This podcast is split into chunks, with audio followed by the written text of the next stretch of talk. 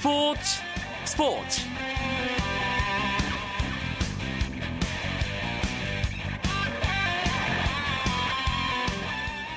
안녕하십니까 수요일의 스포츠 스포츠 아나운서 오승원입니다. 프로야구 기아 타이거즈가 양현종 선수의 미국 프로야구 진출을 허용하지 않기로 했습니다.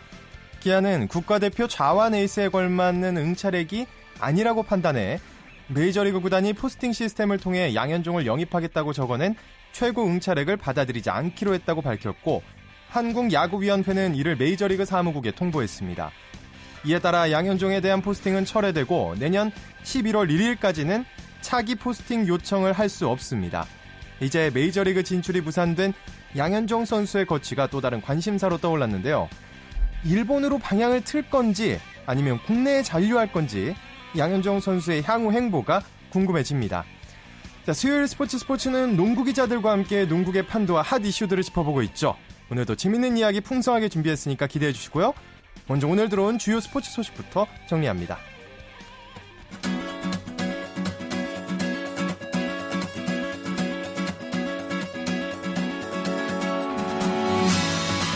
FA컵 결승전 때문에 미뤄진 K리그 클래식 37라운드 두 경기가 오늘 있었습니다. 서울대 포항의 경기는 90분 공방전을 0대0 무득점으로 마치며 3위 결정전을 최종 라운드로 미뤘습니다. 인천대 성남의 경기는 성남이 전반 45분에 터진 김동섭의 결승골을 앞세워 1대0으로 승리했습니다. 이로써 성남은 승점 37점으로 경남을 강등권으로 끌어내리고 10위로 올라섰습니다. 프로배구도 두 경기가 있었습니다. 남자부 대한항공 대 한국전력의 경기는 대한항공이 세트스코어 3대 0으로 한국전력을 제압하고 3위로 복귀했습니다. 산체스가 29점으로 활약했고 신영수가 9점으로 뒤를 바쳤습니다. 여자부에서는 현대건설이 적재에서 흥국생명을 가까스로 제압하고 4연승을 질주했습니다. 현대건설이 2라운드 흥국생명과의 맞대결에서 3대2로 승리했는데요. 현대건설은 김세영을 앞세워 블로킹에서 상대를 압도하며 승점 2점을 추가했고 43득점을 기록한 폴리를 중심으로 황현주, 양효진, 김세영이 고른 득점을 터뜨렸습니다. 한편 흥국생명은 3, 4세트를 내리 따내며 대역전승을 노렸지만 패배의 고배를 마셨습니다. 이로써 현대건설은 7승 2패, 1위로 도약했고 흥국생명은 3연패와 동시에 4승 4패로 4위에 머물렀습니다. 올해 프로야구 자유계약 선수 시장의 최대어로 꼽히는 내야수 최정 선수가 역대 최고액인 86억 원의 SK에 잔류했습니다. SK는 최정과 4년간 총액 86억 원의 계약을 체결했다고 발표했는데요. 86억 원 가운데 계약금이 42억 원이고 연봉이 44억 원입니다. 이 액수는 신한의 롯데와 4년 75억 원에 계약한 강민호를 넘어선 FA 최고 대우입니다. 또 LG는 박용택과 4년 총액 50억 원에 계약했고 내야수 조동차는 4년 28억 원의 조건에 삼성과 FA 계약을 맺었습니다. 한편 롯데가 FA 선수 3명과의 재계약에 모두 실패했습니다. 장원준의 경우 롯데가 역대 FA 최고 금액인 4년 88억 원을 제시했지만 시장의 평가를 원하는 장원준의 의견을 존중해 협상이 종료된 것으로 알려졌습니다. 프로야구 넥센 이어로즈가 염경엽 감독과 3년 재계약을 체결했습니다. 실제로는 재임 기간이 2년 늘어난 건데요. 넥센은 염경엽 감독과 계약금 3억 5천만 원에 연봉 3억 5천만 원, 총 연봉 10억 5천만 원에 3년 재계약했다고 밝혔습니다. 2013년 넥센 사령탑으로 부임하며 3년 총 8억 원에 계약했던 염 감독은 넥센과의 잔여 기간 1년을 말소하고 훨씬 좋은 조건에 다시 3년을 재계약하며 2017년까지 재임 기간을 늘렸습니다. 한편 넥센은 내년 시즌을 이끌어갈 코치진 보직을 확정했습니다. 이번 코치진 개편에서는 새로 영입한 손혁 코치가 1군 투수 코치로, 박철영 코치가 1군 배터리 코치로 선임됐고, 2군 타격 코치로 선수들을 지도했던 강병식 코치는 1군 타격 보조 코치로 이동했습니다. 올 시즌 은퇴를 선언한 송지만은 2군 타격 코치로 지도자 생활을 시작할 예정입니다. 기록 제조기 리오넬 메시가 또 하나의 역사적인 기록을 만들어냈습니다. 유럽 축구연맹 챔피언스 리그에서 72, 73, 74번째 골을 뽑아내 역대 최다 득점자로 이름을 올렸는데요. 바르셀로나의 메시는 아포엘과의 유럽 챔피언스 리그 조별리그 F조 5차전 원정 경기에서 전반 38분과 후반 13분 그리고 후반 42분에 연속골을 몰아쳤습니다. 이로써 메시는 챔피언스 리그에서 통산 74호 골을 넣어 라울 곤잘레스가 보유한 71골을 넘어선 역대 개인 통산 최다 골 기록을 새로 썼습니다. 마스 호날두 선수가 70골로 뒤를 바짝 쫓았지만 하루 먼저 경기한 메시가 대기록 달성의 주인공이 됐고 바르셀로나는 전반 27분 루이스 수아레스의 결승골에 이어 메시의 해트트릭에 힘입어 4대 0으로 완승했습니다.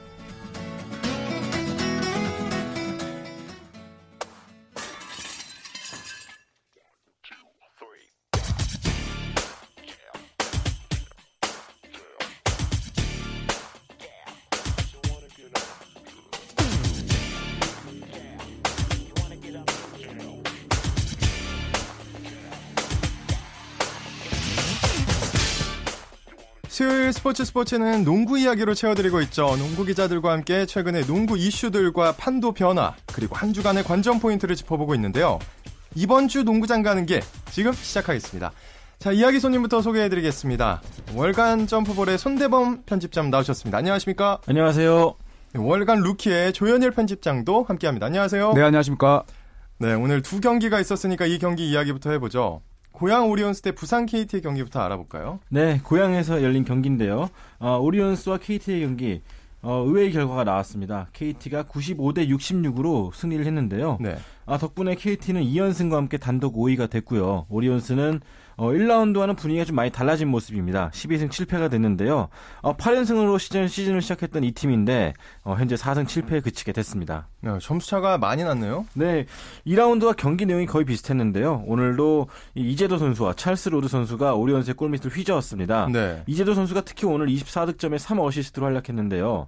아, 지난주 화요일 오리온스와의 맞대결에서도 똑같은 점수를 올렸거든요. 네. 자, 이쯤 되면 오리온스 킬러라 해도 과언이 아니겠습니다. 아, 여기에 찰스 로드 선수도 대단했는데요. 27득점을 기록했습니다. 오늘 이 두 선수를 앞세워서 KT가 초반부터 두 자리 리드를 지키면서 승기를 잡았고요. 네. 반대로 오리온스는 길레노터 선수가 활약을 했지만 아, 수비와 투지 면에서 따라주지 못했습니다. 음. 아, 사실 오늘 KT에서 송영진 선수가 이 척추를 다치는 바람에 나오질 못했었는데 어, 그 자리를 KT의 김승원과 박철호 선수가 잘 메워줬습니다. 그렇군요.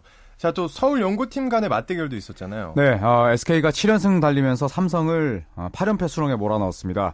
아, SK는 프로농구 3라운드 삼성과의 원정 경기에서 72대 69로 이겼습니다. 네. 아, 오늘 승리로 SK는 7연승 달리면서 14승 4패를 기록을 했고요. 아, 모비스를 한 경기 차이로 추격을 했습니다. 아, 반면에 9연패 삼성은 4승 14패로 어, 최하위에 머물렀는데요. 네. 아, 삼성 입장에서는 37분을 앞서다가 마지막 3분을 지키지 못하면서 아쉽게 패했습니다. 점수를 보니까 지금 3점 차이로 졌는데 네. 경기 내용이 접전이었겠죠? 그렇습니다. 어, 4쿼터 중반 한때 SK가 삼성에게 50대 57로 뒤지면서 삼성이 연패를 끊는가 했었는데요. 자, 하지만 SK의 김민수 선수를 막지 못한 게 아쉬웠습니다. 네. 김민수 선수가 17득점 그리고 5개 리바운드로 맹활약하면서 SK를 승리로 이끌었는데 특히 승부처였던 4쿼터에 9점을 폭발시키면서 삼성을 무너뜨리는데 큰 힘을 보탰습니다. 자, SK는 김선영 선수가 시즌 초반에 부진을 좀 털어낸 모습이었는데 오늘은 조금 주춤했네요. 네. 사실 그 기록을 떠나서 김선영 선수 존재 여부가 또 SK 경기 질을 좀 바꾸게 한 선수거든요. 네. 지난 동부전에서도 경기를 연장으로 몰고 간 3점슛을 성공시키는 등 이 말씀하신 대로 초반에는 좀잘 초반보다는 좀 좋은 활약 보여주고 있습니다. 음. 오늘은 비록 성적이 좀 좋지는 않았지만 네. 그래도 일단 코트 위에서 삼성의 백코트를 압박하는 데 큰 힘이 됐습니다. 그렇군요. 문제는 삼성입니다. 네. 자, 이거 어쩌다 이거 최하위까지 떨어져 있는 걸까요? 아, 사실은 뭐 어느 정도 어려움이 예상됐던 게 사실인데요. 예. 어, 팀의 중심을 잡아줄 만한 확실한 어, 국내 에이스 선수가 없고 또 뭐 제2의 이규섭으로 성장할 것이라는 기대를 받았던 임동섭 선수도 부상으로 일찌감치 이탈을 했습니다. 음. 또 신인 박지현 선수마저 아, 병원 신세를 지면서 삼성의 로스터는 10개 가운데 뭐 가장 헐겁다 이런 평가를 받았었거든요. 네. 어, 앞으로도 좀 이 어려움이 지속될 가능성이 높아 보이는데 이게 성적이 나오질 않다 보니까 또 관중몰이에도 실패를 하고 있고 오늘 어, 저도 경기장을 갔다 왔는데 네. 분위기가 상당히 썰렁하더라고요. 아. 삼성, 삼성, 같은 경우 네. 이번 주 내내 홈 연전이었어요. 그럼에도 불구하고 관중이 많이 안 왔는데 네. 너무 관중이 안 오다 보니까 뽀로로까지 데리고 왔더라고요. 프로모션 하려고. 그런데도 어, 그럼에도 불구하고 관중이 안 왔다는 거는 역시 경기 내용이 안 좋으면은 역시 외면 받을 수밖에 없다. 음. 뭐 그런 걸 좀 보여주는 대목이 아닌가 싶습니다. 그렇군요. 네. 사실 뭐 저도 서울에 살고 막 제일 처음 보러 갔던 농구 게임이 삼성전이었거든요. 음. 근데 참 인상 깊은 경기력을 많이 보여줬는데 요즘 삼성을 보면 아주 총체적 난국 이렇게밖에 생각이 안 돼요. 묘안이 좀 필요할 것 같은데 어디서 돌파구를 찾아야 될까요? 어, 일단 신인인 김준일 선수는 뭐 더할 나위 없는 활약을 지금 펼치고 있는데요. 자, 문제는 베테랑들의 부진입니다. 이정석, 이시준, 또 이동준, 네, 공격력도 다 이씨인데요. 네. 네. 이 경험과 기량을 겸비한 노장 선수들이 하나같이 부진합니다. 음. 여기에 또 리오 라이온스 선수는 아, 개인 플레이로 일관하고 있는데 사실 모든 선수들이 좀 수비보다는 공격에 예, 더 많은 힘을 쏟고 있거든요. 뭐 농구 해보신 분들은 아시겠지만 이게 수비를 안 하고 공격을 하다 보면 서로 짜증내는 장면도 굉장히 많이 나오는데 그렇죠. 예, 삼성 선수들이 지금 또 웃음기도 싹 사라졌고 경기 내용도 좋지 못하고 음. 사실은 돌파구가 아, 없어 보입니다. 돌파 없어 네. 보인다. 어떻게 네. 네. 일단 30일까지 여유가 있습니다. 4일 정도 쉬기 때문에 이때 동안 좀 리셋을 해야겠죠. 음. 정신적인 면에서 리셋이 필요한데 음.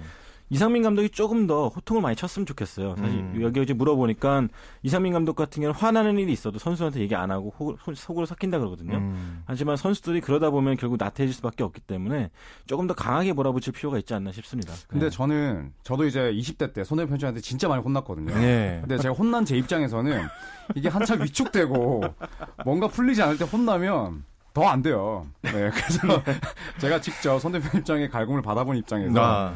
사실 이상민 감독도 화를 내곤 싶지만 또 아마 본인도 스스로 어떻게 할 수 없는 그런 상황이 있을 거예요. 음. 네. 참 제가 자리에 좀 비켜드리고 싶어요. 이건 뭔가 네. 쌓인 게 많은 것 같은데. 아 그렇지 않습니다. 그리고 오늘 네. 또 잠깐 그 청취자 여러분 느끼셨겠지만 조현일 기자의 저주가 나왔습니다. 방법이 어, 없어 보인다. 네. 아, 그, 안 됩니다. 저는 네. 왜 이렇게밖에 해석이 안 되겠죠? 아, 방법이 있긴 한데, 네. 찾기가 힘들다. 참 힘들다. 네. 네. 알겠습니다. 제가 이해력이 떨어지는 관계로. 죄송합니다. 자, 근데 프로농구 순위표를 보면, 전주 KCC가 9위.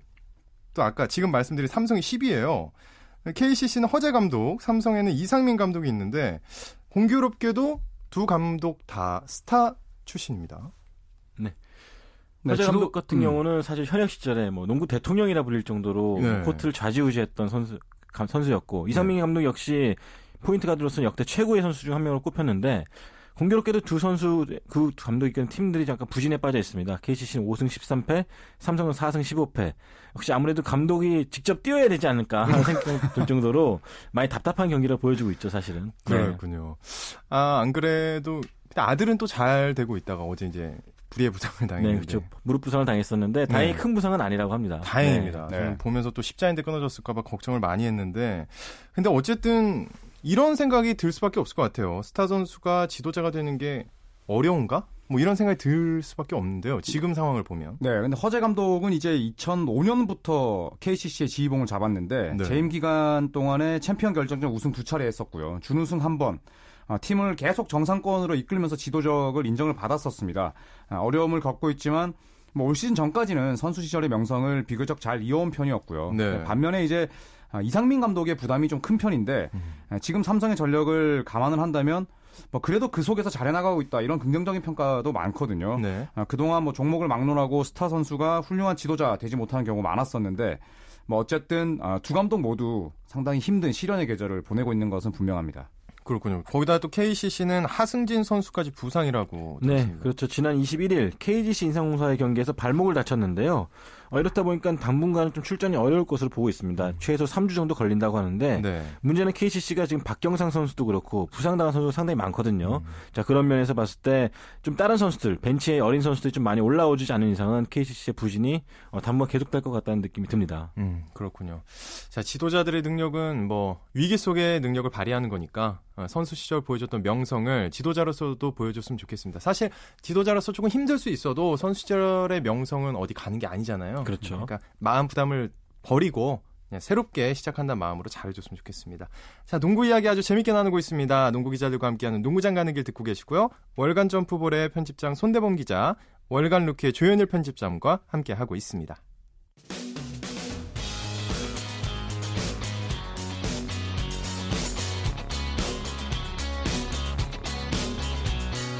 따뜻한 비판이 있습니다. 냉철한 분석이 있습니다. 스포츠 스포츠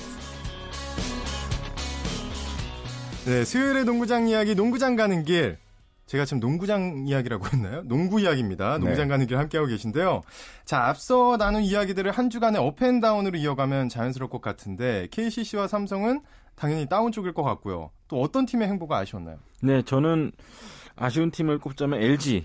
LG. LG가 지금 지난 경기 1월 지말 주말에는 삼성을 꺾으면서 좀 반등을 했지만 겨우 삼성을 꺾은 거고 기뻐하기 좀 어렵거든요. 어, 아, 삼성을 네. 너무 무시하시는데요. 그러니까요. 네, 그런 면에서 봤을 때 사실 LG 같은 경우는 우승 후보였는데 LG를 꺾었다고 해서 그렇게 칭찬을 많이 받을 만큼은 아닌 것 같습니다. 어. 따라서 조금 더 젊은 선수들이 좀 분발해줄 필요가 있겠고요. 음. 사실 뭐 부상 때문에 좀 분위기가 안 좋다고는 하지만 네. 결국 이것을 그 끌어올릴 수 있는 선수는 유일하게 또 선수들이거든요. 네. 선수의 힘으로 좀 올려야 되기 때문에 좀 더 집중력을 가져야 되지 않을까 싶습니다. 음, 네. 그렇군요. LG 동의하시죠? 네, 뭐 삼성과 LG를 네. 동시에 보내버린 네, 손대 편집장 의견과는 달리 저는 아, 무서운 분이죠. 네. 네. 어, 저는 동부를 꼽고 싶은데요. 네. 어, 그동안 잘 나가다가 상위권에 속해 있는 모비스와 SK에게 어, 연달아 패했었거든요. 특히 어, 이 동부가 그동안 하위권이나 중하위권 팀들을 상대로는 승리를 거뒀지만 좀 모비스와 SK를 상대로 좀 패한 것은 좀 아쉬웠고 특히 음. 허웅 선수의 부상 공백을 어, 메우지 못한다면 뭐 두경민이라든지 또 박지현 선수의 부담이 많이 늘어날 음, 것 같습니다. 그렇군요. 어피된 팀은 어디라고 보세요? 네, 저는 KT를 꼽고 싶습니다. KT. 가 사실 시즌 초반만 해도 하위권에 맴돌면서 좀 부상 공백을 못 이기는 것이 아니냐 했거든요. 하지만 지금 봤을 때는 이 포인트가 이재도 선수가 살아나고 있고요. 예. 또그 외 벤치 멤버들도 최선을 다해주면서 어, 강팀들을 잡아가고 있어요. 특히 오리온스를 두 경기나 다 잡으면서 어느덧 단독 5위까지 올라왔거든요. 음. 뭐 일단 상위권 팀과는 좀 전력 차이가 나는 편이지만 조성민 선수가 곧 돌아온다면은 더 나은 전력이 되지 않을까 생각됩니다. 조성민 선수가 그 2군 게임 그런 걸 뛴다고 네. 어제 기사를 본 것 같은데. KBL에서 최근 출범한 D리그에서 이제 네. 복, 연합팀 소속으로 복귀를 했거든요. 네. 어, 상당히 좀 아직까지는 몸이 무거워 보였지만 음. 그래도 감을 찾기엔 충분했던 기회 같습니다. 네. 뭐 여전히 좀 기량도 좋았고요. 따라서 서두르지는 않겠지만 빠르면은 올해 지나기 전까지는 좀 경기 경기에 나서지 않을까 생각됩니다. 네. 역시 그 손대현 편집장의 어, 이 커트라인이 상당히 높습니다. 몸이 무거웠지만 23분 동안 16점을 넣었거든요. 네. 제가 볼 때는 몸이 아주 가보였는데. 네. 네, 역시 저도 사실 그렇게 생각하고 있었는데. 아, 너무 엄격해요. 네. 아, 1군 기준에서 봤을 때는 약간 약간 좀 부족한 면이 있었죠. 아, 네. 그렇군요. 음, 네. 이재도 선수는 어떻게 보십니까? 이재도 선수는 정말 어, KBL이 이제 주목해야 될 어, 그런 스타가 아닌가 싶은데요. 네. 어, 이재도 선수는 한양대 육상농구를 주도했던 장본인이었고 또 네. 빠른 발을 이용한 돌파랑 속공 전개에 강점을 가지고 있었습니다. 어, 지난해 신인 드래프트에서 전체 5순위로 KT 유니폼을 입었는데 음. 사실 기대만큼의 활약을 보여주지 못했거든요. 어, KT 특유의 볼없는 움직임에 적응하지 못한 탓인데 자, 하지만 조성민 선수의 부상 공백을 틈타서 농구의 참맛을 뭐 깨달은 듯한 모양새입니다. 네. 어, 오늘 경기에서도 20점 넘게 넣었는데 아, 정말 이 토종 가드 가운데 이렇게 시원한 돌파를 보여준 선수가 있었나 싶을 정도로 정말 음. 뛰어난 활약을 펼치고 있습니다. 음. 그동안 이재도 선수가 나오면은 상대팀 감독이 아, 쟤는 버려 그렇게 말했거든요. 워낙 공격력이 어. 떨어지다 보니까 예. 약간 무시하는 경향이 있었는데 음. 이재 선수가 그 말을 들을 때마다 좀 많이 한이 쌓였던 모양이에요. 어. 이제 이 코트 위에서 분풀이를 제대로 하고 있습니다. 음, 네. 손대범 편집장이 인정하는 거 보니까 정말 잘 되고 있는 선수구나. 다시 한번 확신을 가지면서 자 조성민 선수까지 합류하면은 이제 막강 가드진을 구축하겠습니다. 네, 뭐 KT는 골밑보다 이제 외곽의 강점을 지닌 팀인데요. 어, 전태풍 이재도가 지키는 백코트에 조성민 선수 가세한다면 40분 내내 네. 좀 일정한 경쟁력을 발휘할 수 있을 전망입니다. 이렇게 네. 되면 또 전태풍과 찰스 로드에게 쏠린 부담도 훨씬 줄어들 텐데 예, 조성민의 복귀 이후에 KT 행보를 지켜보는 것도 음. 또 다른 관전 포인트가 될 것 같습니다. 네. 자 이번 시즌은 근데 이재도 선수뿐만 아니라 이제 다른 팀도 보면 부상당한 선수의 틈을 딱 파고드는 어떤 신인 선수들이랄지 뭐 이런 선수들이 많은데 좀 설명을 좀 해주시죠. 어떤 선수들인지. 네, 역시 프로에서는 누군가의 부상은 또 누군가에게 기회가 되거든요. 그렇죠. 따라서 감독들이 항상 준비된 자세를 가져야 된다고 강조하는데요. 네. SK 같은 경우는 이 최부경 선수가 다친 공백을 김민수 선수가 잘 메워줬습니다. 어, 오늘 경기는 약간 20점에 못 미쳤지만 4경기 연속 20득점을 기록하는 등 골밑에서 좋은 활약 보여줬고요. 네. 또 모비스 같은 경우는 이 시즌 아웃된 천대현 선수의 공백을 어, 2년 차인 전준범 선수가 잘 메워주고 있습니다. 음. 역시 비시즌 동안에 충실히 준비한 모습이 잘 보람을 느끼게 있고요. 그다음에 음. 삼성 같은 경우 어, 박재현 선수의 공백을 또 김태주 선수가 잘 메워주고 있거든요. 음. 자 이처럼 이 공백을 잘 메워준 선수가 나오다 보니까 어떻게 근근히 경기를 잘 이어가고 있습니다. 음. 네, 저는 어. 물론 이 부상을 틈탄 공백은 아니지만 이 변기훈 선수의 군입대 빈자리를 메우고 있는 박형철 선수도 네. 네, 아주 잘해주고 있다고 생각을 하는데요. 사실 LG에서 SK로 트레이드 되자마자 어, 적응하기가 쉽지 않을 텐데 네, 김선영 선수의 부담도 잘 덜어주고 있고 또 음. 어, 독사라는 별명답게 상대 선수를 뭐 끈질기게 이 몰아붙이는 근성까지 네, SK의 상승세에 아주 큰 힘이 되고 있습니다. 음. 저도 뭐 물론 이광용 아나운서의 빈 자리를 굉장히 잘 메우고 있다고 저는 생각을 하고 있는데 죄송합니다. 아니, 아니 저희가 먼저 말씀드렸어야 했는데 죄송합니다. 직접 네, 제 입으로 하게 되네요. 네. 자 또 주목해 볼 선수들 어떤 선수들이 더 있을까요? 저는 전준범 선수에 대한 어, 설명을 좀 드리고 싶은데요. 네. 저도 전준범 선수를 꼽았었거든요. 음. 사실 어, 지난 시즌의 경우에 기회도 많이 잡지 못했고 가드에게는 필수인 외곽 공격도 썩 만족스럽지 못했습니다. 자, 하지만 어, 올 시즌 현재 모비스 식스맨으로 나서서 평균 20분 가까이 뛰고 있고요. 출전 시간, 뭐 득점, 3점 개수 모두 지난 시즌 대비 2배 이상 늘어난 수치를 기록을 네. 하고 있습니다. 아, 양동근 선수의 체력 부담을 잘 덜면서 아, 외곽의 활력소로 이 활약을 하고 있는데 사실 아, 가진 재능에 비해서 그동안 많이 성장하지 못했다는 평가가 줄을 이뤘었거든요. 자, 올 시즌 멋지게 반등하고 있습니다. 그렇군요. 자, 이번 주는 어떤 팀의 행보나 대결을 좀 주의 깊게 봐야 되는지. 네, 그동안에는 네. 뭐 선두권 팀들이 많이 주목을 받았었는데 네. 어, 최근에는 이제 5위부터 7위까지의 그 팀들이 많이 주목을 받고 있습니다. 전자랜드, KGC, KT, LG까지. 음. 어, 대부분 그 5위부터 7위까지 형성한 팀들이 다 순위가 별로 승차가 많이 안 나거든요. 따라서 이 팀들의 물고 물리는 접전이 어, 프로농구를 보는 또 다른 관전 포인트가 되지 않을까 싶은데요. 네. 무엇보다 30일 일요일에 KGC 인상공사와 KT가 맞붙습니다. 어, 두팀 간의 대결 순위가 걸린 만큼 좀 더 치열한 승부가 예상됩니다. 야 기대가 되네요. KGC 대 KT. 저는 똑같은 날 원주에서 열리는 동부 SK 맞대결. 네. 네. 직전 경기에서 아, 동부가 이 후반에 리드를 다 날리면서 너무 아쉽게 역전패했었는데 네. 동부가 이 경기를 또 벼르고 있지 않을까 이런 음. 예상을 해봅니다. 자 그러면 어디가 이길 거라고 한번 예상 한번 해볼까요? 예상 들어가 볼까요? 아 동부와 SK. 동부와 SK 네. 처음에. 전 동부가 그 아쉽게 졌던 만큼 이번에 네, 홈에서 좀 서력하지 않을까 싶습니다. 네. 동부가 워낙 또 수비가 좋은 팀이기 때문에요. 네. 네 다시 한번 반등하지 않을까 싶습니다. 자, 여러분 SK가 이길 겁니다. 아, 별명이 손펠레예요. 네. 그러니까 어디 예상해 보시죠. 아, 저는 SK의 상승세를 동부가 막기는 쉽지 않다고 봐서 그, 네. 네, SK의 승리를 택하겠습니다. 네, 거의 뭐 SK로 기울어졌고 KGC 대 KT는 어떨까요? KGC KT는 역시 오세근이 가세한 KGC가 송영진 선수의 공백을 확실히 공략하지 않을까. 음. KGC의 승리로 KGC 선택하겠습니다. 네. 손대범 편집장. 네, 저는 에런 맥기라는 선, 그 대치 선수가 첫 경기를 치르거든요, 이날. 네. 아직까지 팀에 녹아들지 못했기 때문에 아마 조직력에서 좀 뻑뻑한 모습을 보일 거예요. 음. 그런 면에서 어, 조금 더 조직, 그 정신적인 면에서 무장이 잘 된 KT의 승리를 점칩니다. 음, 네. 그렇군요. 자, 오늘 여자 프로는, 네, 굉장히 불안하고요. 그래서 제가 빨리 넘어가려고 그랬거든요. 여자 프로농구 소식 좀 정리해 주시죠. 네, 인천에서 열렸는데요. 1, 2위 팀 간의 그 빅매치가 열렸습니다. 1위 팀 우리은행과 2위 팀 신한은행이 맞대결 펼쳤는데, 어, 결과는 좀 빅매치란 명성이 좀 안 어울리게 나왔습니다. 우리은행이 67대 51로 대승을 거뒀는데요. 네. 오늘 승리로 우리은행이 개막 후 8연승을 달리면서 단독 선두자를 지켰고요.